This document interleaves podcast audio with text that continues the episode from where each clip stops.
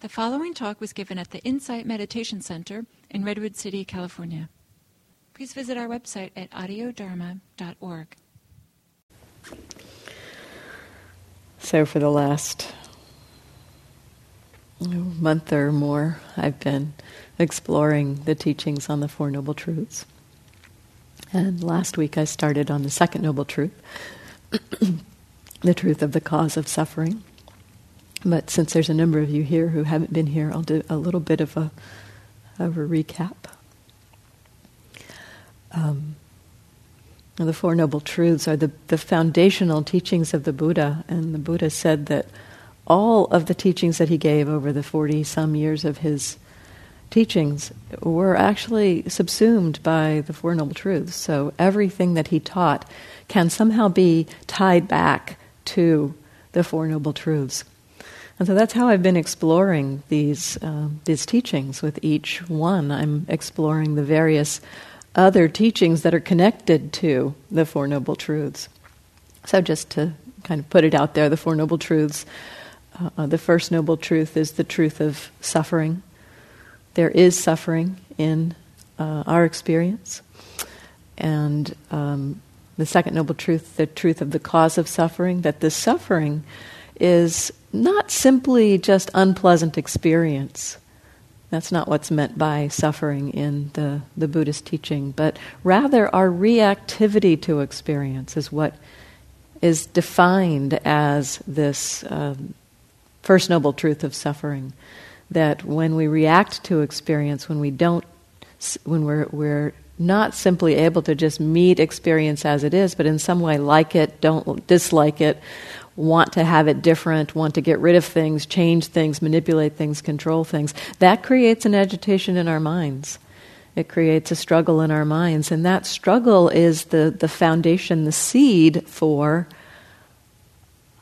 all of our um, difficulty uh, in our lives, the, the kind of the emotional difficulties that we have, the um, the difficulties, interpersonal difficulties, it all comes back to this um, reactivity to what's happening out there. It's that that suffering, our our suffering, our struggles in our lives are not inherent in what's out in the world, but rather have to do with how we react to things. And so this reactivity um, is really the um, the cause of our suffering the term that the Buddha uses for it is craving. Um, so, this is the second noble truth. The truth of the cause of our suffering is this craving. Wanting things to be other than they are, essentially. That might be the easiest way to phrase that. Then the third noble truth is the truth of the, um, the, the ending of suffering, the possibility, actually, the, the good news about the fact that the suffering is created by reactivity in our minds is that it means that because it's created by our minds, that it's possible for it to end, that we can train our minds um, and understand how this reactivity comes to be and see, seeing that this reactivity results in suffering, the mind starts to let go of it. And the possibility that this teaching puts forward is that it's possible to be completely free of suffering this meaning. Uh, one, one phrase that I like is that uh, when somebody has experienced this freedom from suffering, they experience no mental pain or grief. And if you think about that, you know, how much of your suffering comes from mental struggling? Um, that, that possibility of no mental pain or grief is pretty amazing. So that's what the, the, the teachings offer, that this is a possibility. It's, it's, it's something that can be realized. And then the fourth noble truth is that there is a path, a way to cultivate our hearts and minds to lead us to begin to be able to understand this reactivity, to understand how our suffering comes to be, so that our minds will start to let go of it.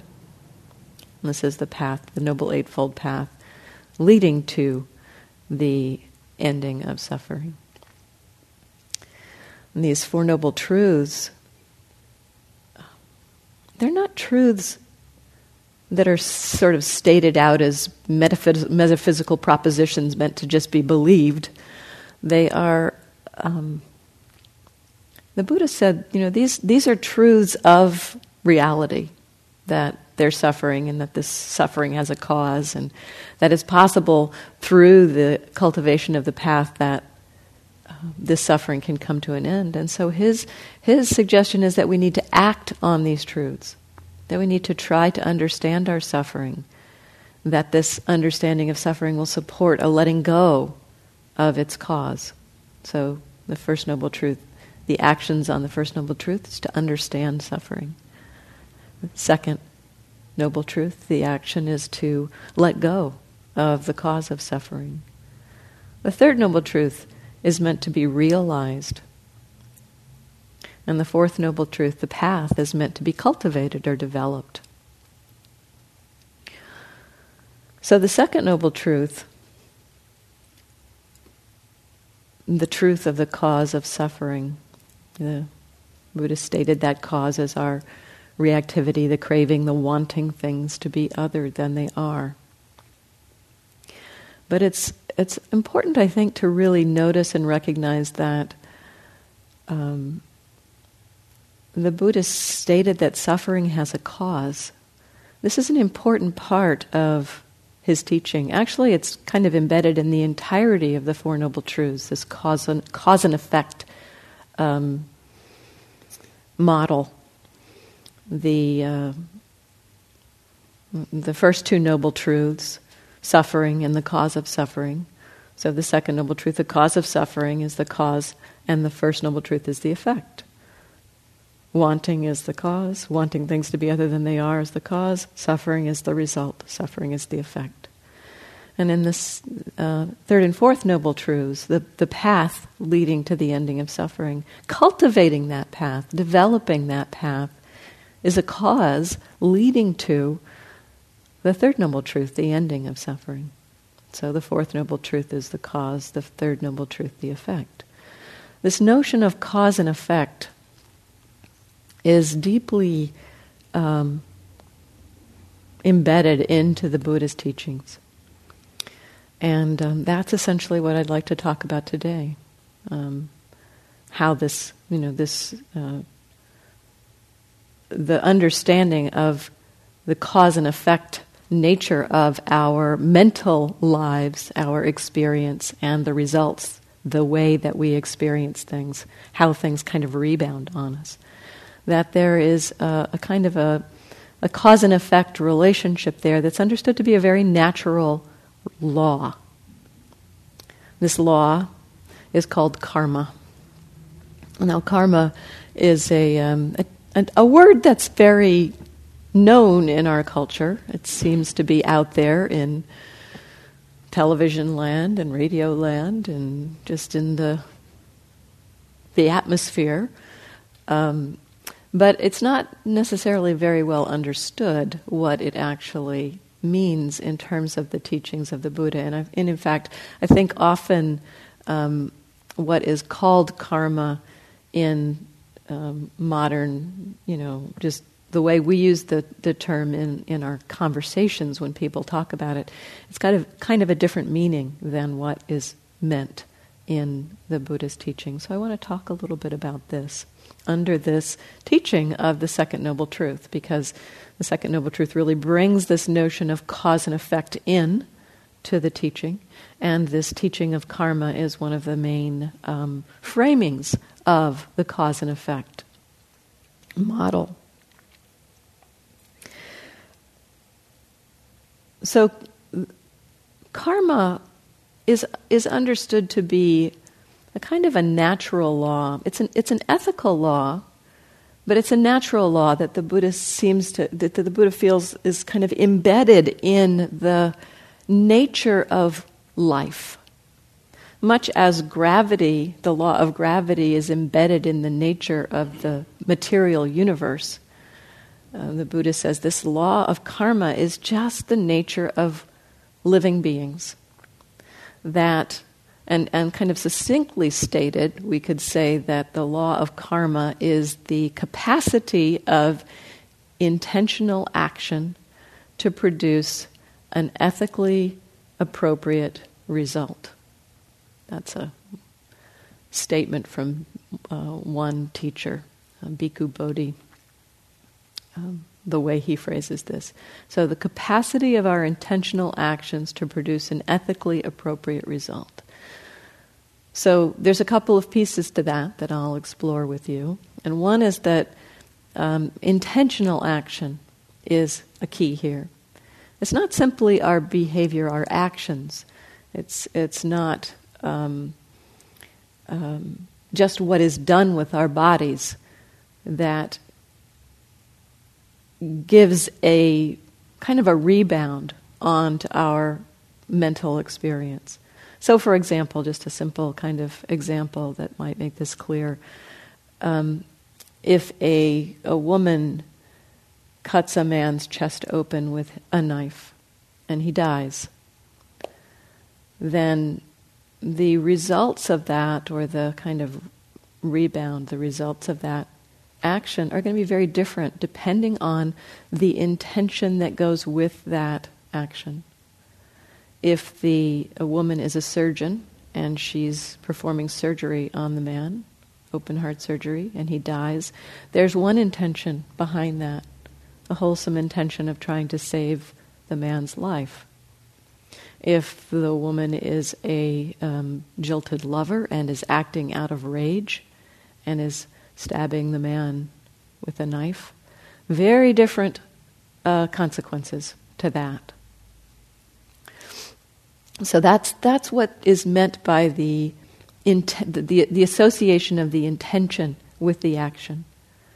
That it's not just the action, but the kind of motivation behind the action that gives the direction to our lives and the uh, kind of the points us in the direction of unfolding either towards more and more happiness or more and more struggle, despair, dis- depression, frustration, suffering.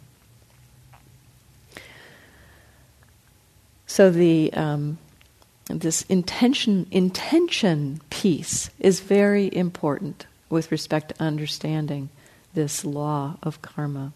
So the understanding is that um, if we act with skillful motivation, if our intention is accompanied by uh, the motivation towards uh, kindness, compassion, generosity. In short, non, non-greed, non-aversion, non-delusion. That will tend to lead us towards more happiness. If our actions and intentions toward those actions are accompanied by unwholesome, unskillful motivations, motivations out of greed, out of aversion, out of delusion, that will tend to lead us in the direction of suffering.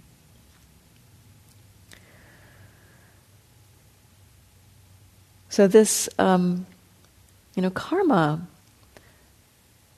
So this is this is as the Buddha is understanding this as a natural law. You know, it's not it's not that that that there's some um, somebody or something making judgment on our actions. It is just the kind of natural unfolding of things that if we are behaving in a way that we're motivated by greed, by aversion, by delusion, that the consequences of that rebound on us and we feel it as struggle, as suffering. And likewise, if we are behaving in a way that's motivated out of um, kindness, out of compassion, out of wisdom, generosity, that will rebound on us in a way that we, are, we feel it as happiness. So the ethics of the Buddha's teachings aren't the ethics of society per se, they're the ethics of this natural law. That essentially the Buddha, in looking at experience, he was looking at suffering and saying, you know, this is, this is the central problem of human existence, this suffering. So what can we do about it? What can we how can we understand it? What can we explore so that we can become free of this.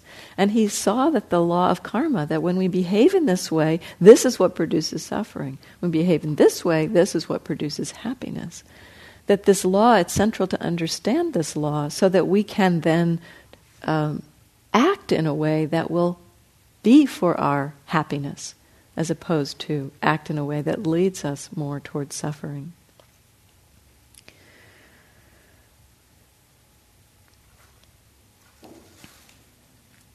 So, one thing I want to just um, now talk about is the kind of distinction between this action itself and the result of the action. The, the action itself, the intentional action, that is what is understood to be the karma in the Buddhist use of the term karma. It is the intention behind the action that motivation that kind of propels us in a particular direction. That is the, um, that's what we call the karma. The result of that is called the result of karma. it's, it's, a, it's got a Pali term, which I don't need to tell you, but uh, it, it's, it's basically just there's karma and the result of karma. And I think in our daily use of karma, you know, some often what people say something happens to you, you know, you, you have some event happen to you and and uh, you know something good happens to you or something bad happens to you whatever and people say oh it's your karma you know and and that's really referring to the result. So i think in terms of the modern day use of the term it it has shifted to mean the result of karma as opposed to that that the intention the action that we do ourselves. That is what it is, is meant in the Buddhist sense. Now, the consequences, the results of our actions, of these intentional actions, that can be immediate or it can happen over time. So, this law of karma is not a simplistic law. In fact, one of the things the Buddha said about karma was that the web of karma is vast and the workings of karma are so complex that if you try to figure them out, like in this moment, what is it that I've done? What are all the causes that have come into this moment that have made this result happen? If you try, if you try to understand the, the vastness of that web, you'll go mad. So he didn't recommend that we try to figure all of that out. But he did say that if we look at our experience in this moment, can we connect with a skillful intention to act in this moment? That will lead us in the right direction. And that's the important piece to look in this moment. What is my motivation? Am I motivated out of kindness, out of compassion? Am I motivated out of anger, out of frustration, out of wanting, out of desire, out of confusion? and to see if we can begin to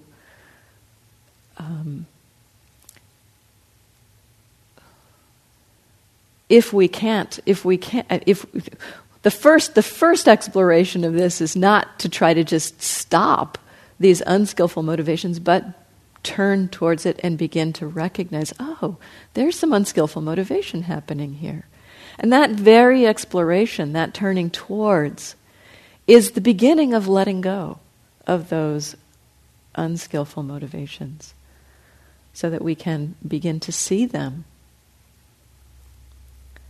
And the very seeing of them sometimes can support a letting go, sometimes not. Sometimes, sometimes we're in the middle of anger. You know, there's no way that we can.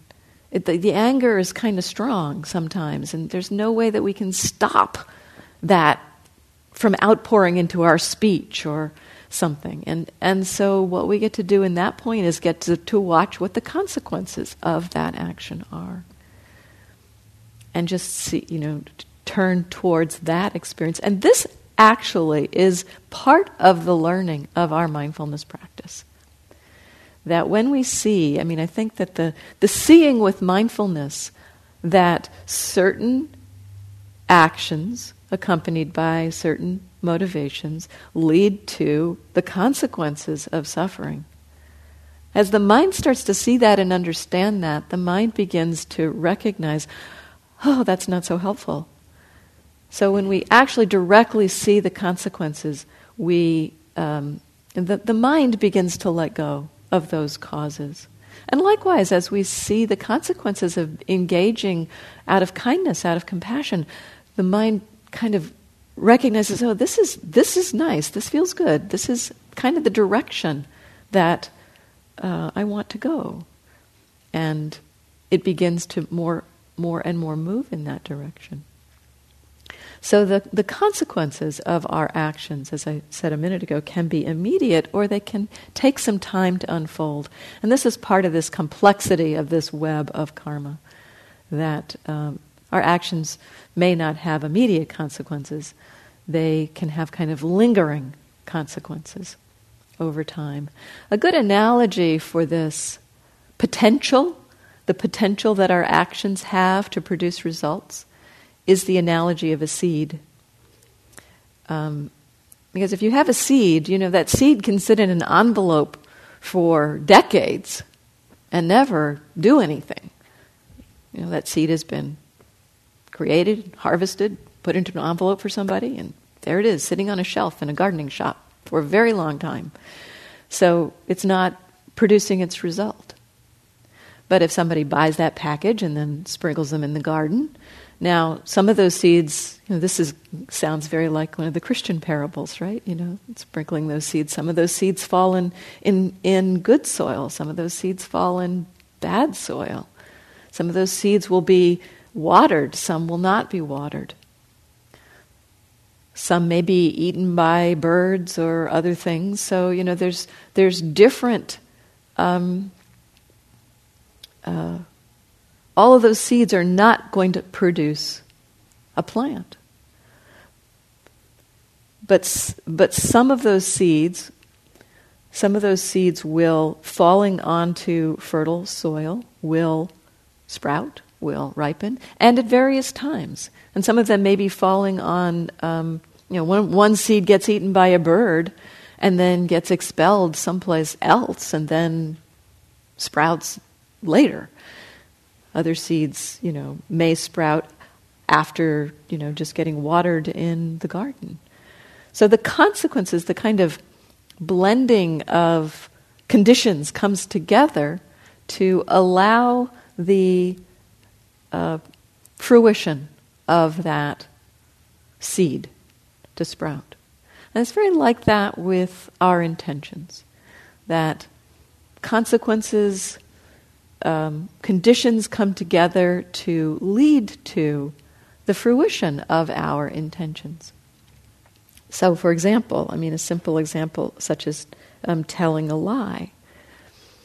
Um, there may be an immediate consequence of some agitation in the mind after you've told a lie, or perhaps an immediate consequence of, phew, got out of that one, um, you know, kind of a feeling of relief or whatever. The conditions for whether or not that, or when that karma comes to be and how it comes to be, um, you know, it may be three years down the road that that friend finds out that you told a lie. And then there may be some other consequences of that action that was done so long ago. So the, the kind of the network there of um, how cause and effect works, we can see is not just a simple, you know, in this moment we do something, in the next moment there's a result. It's much broader than that. The other part of this um, teaching is kind of like with the seeds, you know, that the, that um, the karma karma is not deterministic. You know, it is not to say that every single seed planted with a motivation of aversion or a motivation of delusion will produce a certain kind of result. So I act out of anger in a moment, and there will be some consequence to that. But the, consequence to that kind of depends on a larger climate of our minds, of, of experience. I'll give another analogy. Um, so if you um, think about kicking a soccer ball, you know, you've, you've, the ball is here, and if you kick it from this direction, from from one side, it tends to go in a trajectory that way. So we could think of that as being, you know, the karma is the, you know, the the um, the swinging of the leg and hitting the ball from one side. That's the intention, and the result is the direction that the ball moves. So it tends to go in that direction. But then there might be a strong wind blowing. Either the strong wind blowing this way, you know, kind of in the same direction that we're kicking the ball. And in that case, the, the ball is going to go much further than it would if it was a still day. Or we might be kicking the ball and the wind is blowing the other direction. And depending on the force of the wind, that, that ball, you know, may actually curve and go the other way. So the, um, the kind of the climate of our minds, the way that we've acted in the past, the, the um, you know, if we have if we have been primarily acting in skillful ways, telling a small lie will probably have smaller consequences for us. It, it may manifest in in a smaller consequence than it would if somebody tells a small lie who's had a history of really unskillful actions.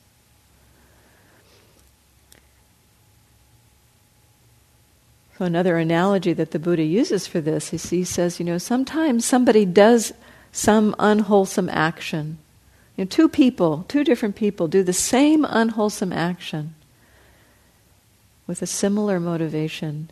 And, you know, a trifling, unwholesome action he talks about. He says, two, two people do this trifling, unwholesome action, and for one person, it's barely felt, even for an instant, the results of that. But for another person, it sends them into deep suffering. And he compares it to um, a salt, a little bit of teaspoon of salt. If you put a teaspoon of salt into a small glass of water and try to drink that water, it's not going to be drinkable. But if you take that teaspoon of water and put it into a large, pure lake of water, and then take a glass of water, you're not going to notice that salt. So there's a sense of the kind of the climate or the purity or the um, the sense of how we have acted gives a kind of a field in which this in which our intentions sprout.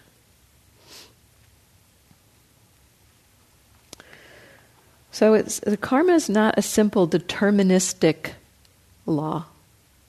It's, as I said, it's kind of got these vast, you know, workings. It's um, so we can't simply say something like, you know, well, if you kill people, you know, you'll go to hell. You know, that's kind of a deterministic kind of thing. And in the Buddha's day, that was one of the teachings. You know, somebody is a murderer, then they'll be reborn in hell.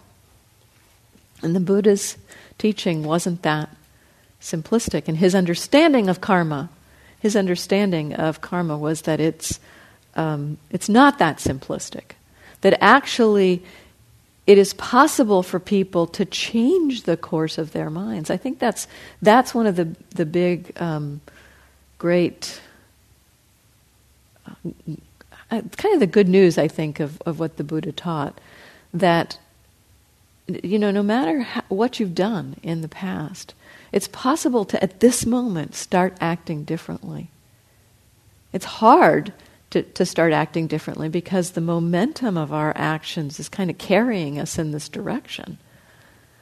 But it's possible through uh, turning our attention towards our experience to, to begin to recognize okay, this isn't helpful. This is taking me to suffering. Maybe I cannot act on that.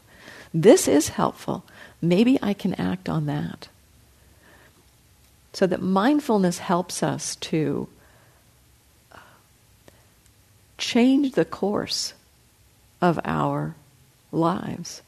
So the karma of being mindful is very potent.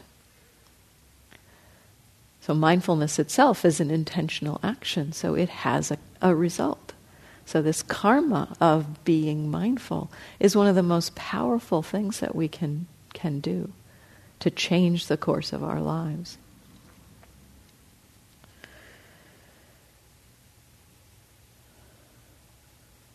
Let's see if there's anything more for me to say at the moment.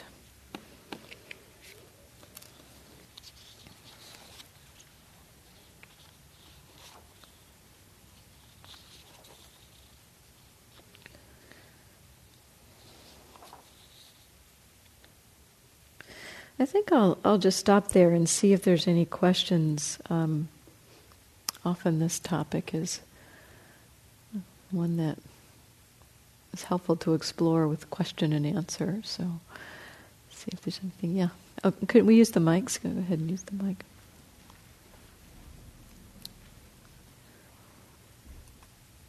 Um, is, I don't think it's on. Have to push the button on the side. So um, back to B- yeah. Okay. Uh-huh. So back to Bhikkhu Bodhi. Um, I've been reading a chapter of his on intention, and he talks very specifically about retributive consequences. And it really bothered me, and I actually went back to the dictionary to double check that I didn't misunderstand the meaning. And it, and it uh, really does mean reward and punishment. and so it made me wonder whether he might just be using it in a more specialized way, the word, the vocabulary, or whether the tradition did talk in more of a reward punishment way, and as Westerners were kind of, you know, making it more psychological. Um, you know, the Buddha didn't. I mean, there's one. There's one place where um, the Buddha actually equated this law of karma with the law of gravity, you know, so that it is, he said, you know, suppose people throw a big stone into a pond. He says, is it possible by people gathering around and saying, good stone, please rise from the pond, would that, would that happen? It's like, no. And, he, and, and um, it's just like that. He said, karma is like that. Um, and so I really don't see reward and punishment in the in the teachings. Now, retributive, I think that just means the rebound. I think Bhikkhu Bodhi maybe just means the rebound effect of, of our, our actions have consequences. You know, that, that it is a, um, I think that's all that he's saying, is that, that, that when we take an action, it has consequences. It's not um, based on our wishes of whether or not it have consequences or whether we think it should or shouldn't have consequences that the intentions, the motivations that we act with will have consequences for us. So, um, yeah, I'm, I, I, I don't look at it as reward and punishment. And in fact, you know, I think, well, I'm not sure if it's, it's in explicitly not that way in the suttas, but yeah, I don't, I don't look at it that way. Yeah, it's it's interesting. You know, when we talk about this, sometimes, um, you know, especially when we're talking about like the precepts of you know, refraining from lying and refraining from stealing and things like that, and and people say, well, what if what if I'm taking something, or what if I'm lying because you know it um, you know it would hurt the person to to not lie or something, and you know it's it's um, it's kind of like we want to know so what are the what are the ways that we can break these rules?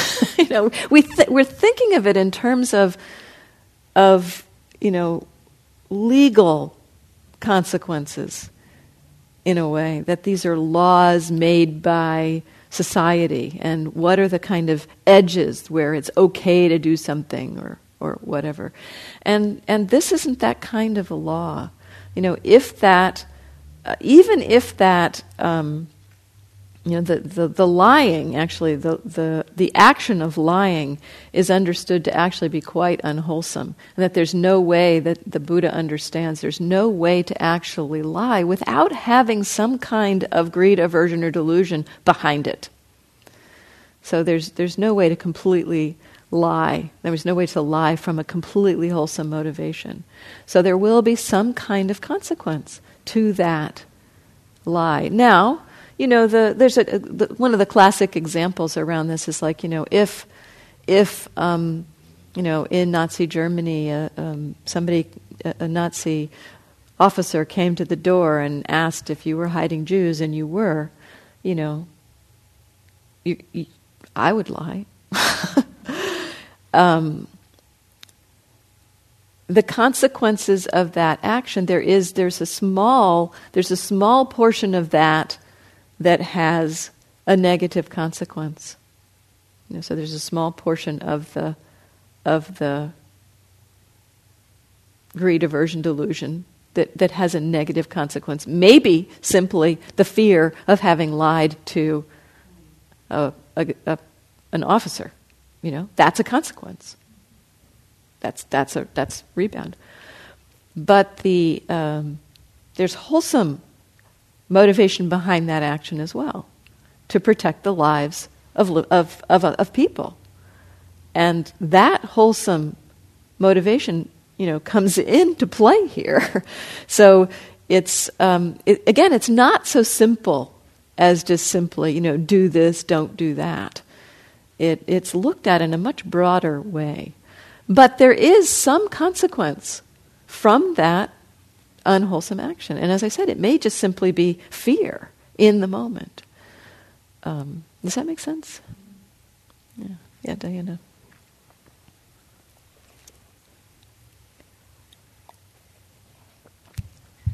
Thank you, Andrea. This is, this is on, right? Um, when I hear the expression reward and punishment, of what comes to mind is that there has to be an external entity that is doling out the reward or doling out the judgment. Yes. This is bad, this is good, you will be punished, you will be rewarded. But that's not my understanding of Buddhism. So I, I just wanted to know if you, I would just invite you to maybe comment on that, this idea of an external,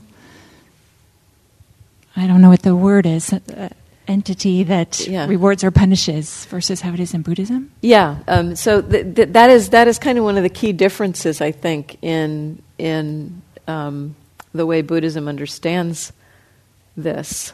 That um, you know that that as I said, it's not there's not an external. It's it's kind of just embedded in the, the, the law of living beings. You know, it's not an external thing that's imposed on us, either by society. You know, society functions by reward and punishment. You know, you do this, you go to jail. You know, it's that's. But there, there is that kind of notion of an external entity um, deciding what the rewards and punishments are.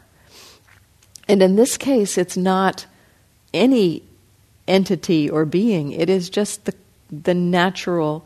It's understood to just be a natural law. You know that um, um, these these conditions, these actions produce consequences. Um, I don't know if there's more um, to say.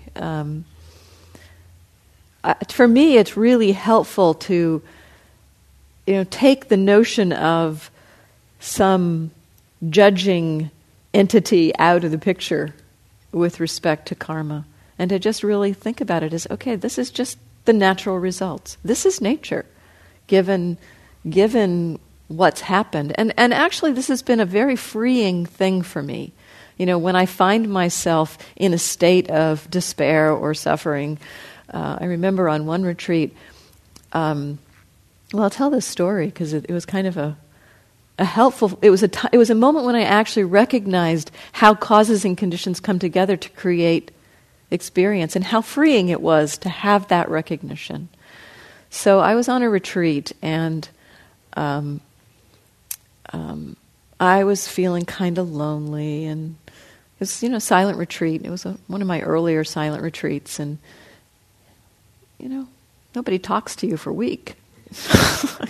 so there was a little bit of loneliness, a little bit of depression, and and I looked around the lunchroom and I saw somebody that looked kind of familiar and kind of friendly, and I thought, oh, I'll just sit down next to that person. You know, that would feel nice. You know, I can't say anything to them. I don't even really know them, but I could just sit in sit in their field of energy. That would be nice. And so I sat down next to that person. I was feeling a little bit of, you know, letting go, easing of the of the loneliness and and then somebody came and sat down across from the person that I sat down with, and they made eye contact, and they smiled and nodded at each other. And this sent me into an, a tailspin. it's like the loneliness just came in full force. And then there was all this judgment that also came in because they were both, ve- I was pretty new in the practice at that point. These two were both very, um, very experienced practitioners, both been practicing for 15, 20 years. You know, they were very, very experienced practitioners. And we had been instructed not to make eye contact. You know, the instructions in the retreat don't make eye contact. and there they were, these experienced practitioners, making eye contact and smiling at each other. And, and I, I was angry and I was hurt and I felt dismissed and I felt excluded. And all of the stuff just came up. And it was like being, you know, in high school again. You know, that's what it felt like. Um, and that was a pattern for me. I felt very excluded in, in, in high school. I didn't, you know, find my way into um, having a lot of friends. So, so I just went into this crashing of, of depression. And, and as I was, um, I went back to my room and I was paying attention to my experience. It was a meditation retreat, so I was, I was noticing my experience. I was noticing um, the, the difficulty, the struggle, all of this. And somehow, too, I recognized that there was a lot of history that came into this. It wasn't simply the event, you know, that there was some way that I had been in the past, and some um, conditions from the past that came into this moment that also uh, impacted how I was experiencing this moment. And there was a phrase that had been used a lot by Joseph Goldstein on that retreat he had used the phrase causes and conditions, causes and conditions. Causes and conditions impact our experience. And I really saw in that moment, um, oh, of, of course I feel like this. You know, this is, this is uh, the natural consequence of everything that's happened to me in the past coming into this moment. And as I saw that, as I kind of saw that, oh, of course, this is just the natural result. That feeling of despair and loneliness and abandonment and isolation and rejection all went away. It lifted, and it was replaced by this just feeling of, oh, of course it's like this. And there was just a feeling of, of peace. So that that was a kind of a, um, a, a recognition around, you know, the impersonality of this process of karma, and that it's the choice in the moment now, at this moment, that that we can that directs our not only our experience now, as that that that example shows. You know, in that moment of recognizing how causes and conditions came into play, in that very moment, there was a, a, a great lessening of the suffering that I was experiencing, and that also sends us in the direction that that learning, that wisdom, that mindfulness, the practices send us in the direction towards greater and greater understanding and greater and greater freedom from our suffering. So other other questions? Yeah, in the back. Um, and somebody pass a mic back.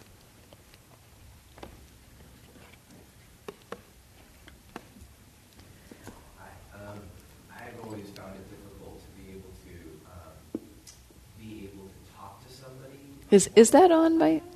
Yeah. There's a button on the side. It should be green. Okay. Hello.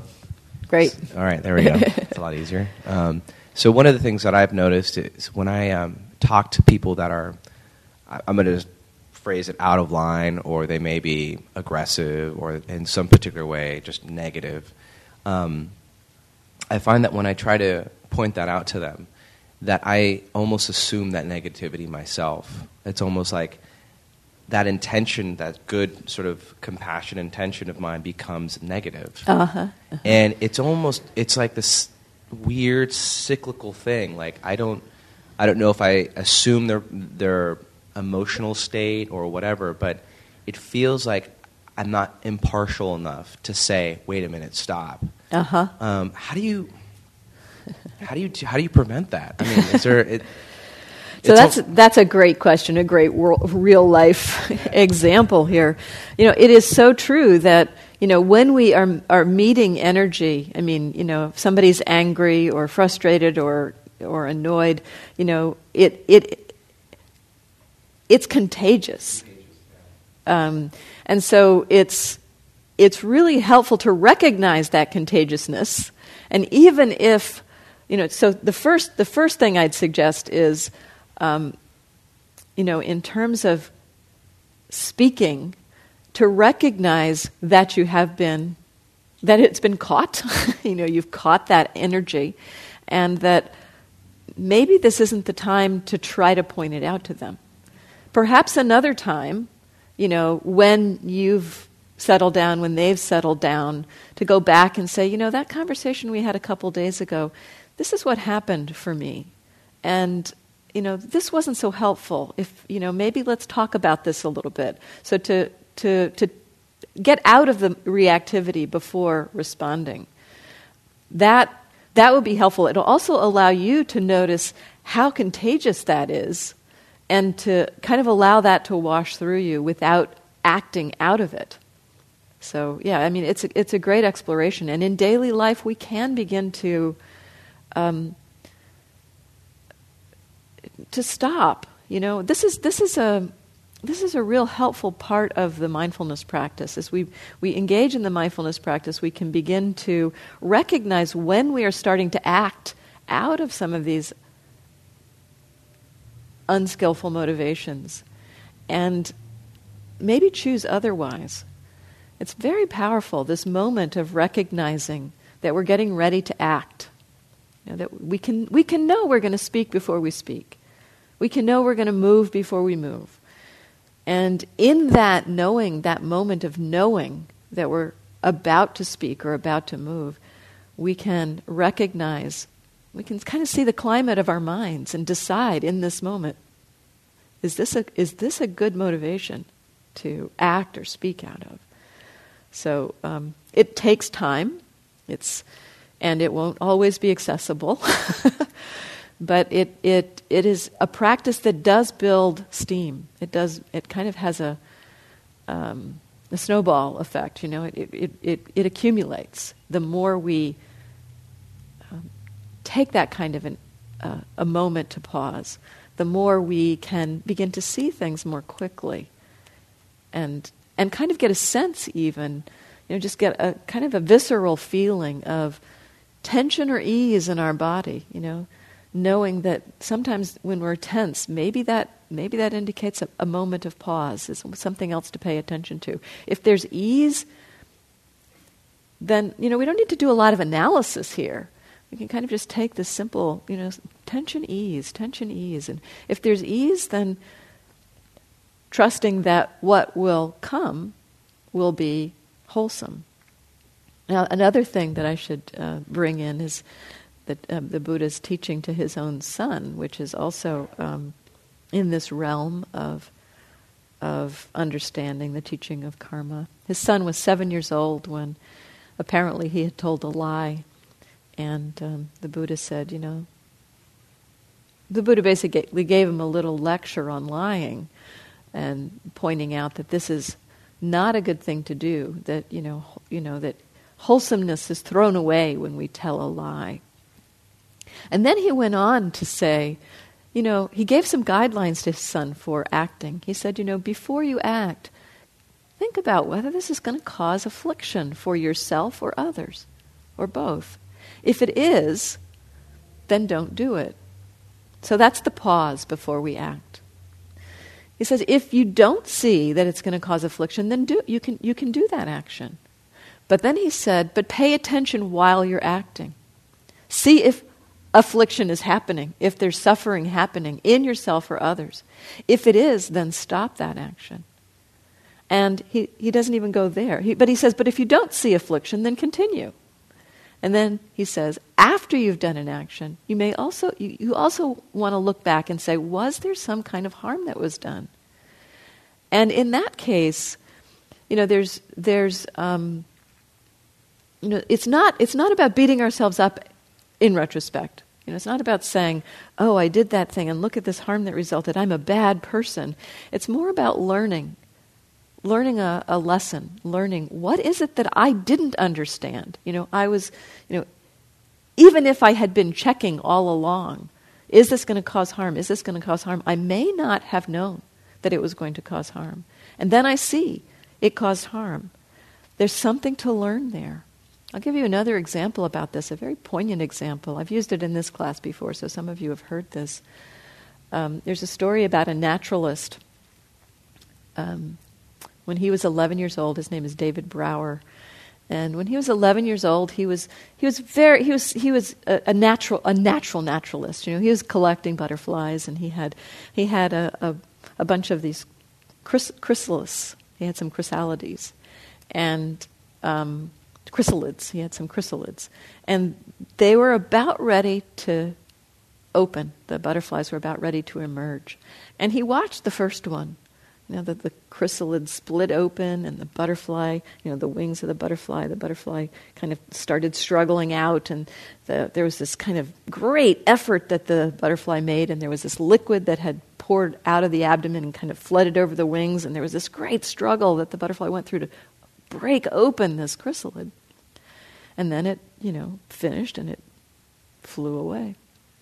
And as the other chrysalid started to break open, this 11 year old boy thought he would make himself useful and spare that butterfly the struggle. So he gently eased open the crack of the chrysalid, and those butterflies slid out of the cocoons, walked around on the ground for a little while, and died. So what he he his motivation was compassion but there was some ignorance there. He didn't understand that the struggle that the butterfly had to go through, that that fluid needed to be pumped out of its abdomen, and the struggle spread it over its wings that would enable it to fly.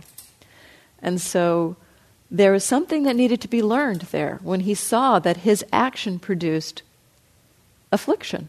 It, it, it produced an unfortunate result there.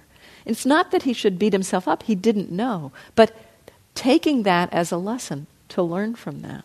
And so that's the way I look at this teaching to his son. You know, we, we look, we look before, we stop, we, we evaluate. Is this a skillful action? Keep going. If we're acting, we stop if, if it seems to be unskillful, or keep going if we don't see that unskillfulness. And afterwards, we look at the result. And if there has been some kind of affliction or suffering, for any being as a result of that action. Learn what you didn't understand. See if you can take that as, as a learning. Mm. It's, it's a time to stop. so thank you for your um, participation and your attention. And I will continue with the second noble truth next week.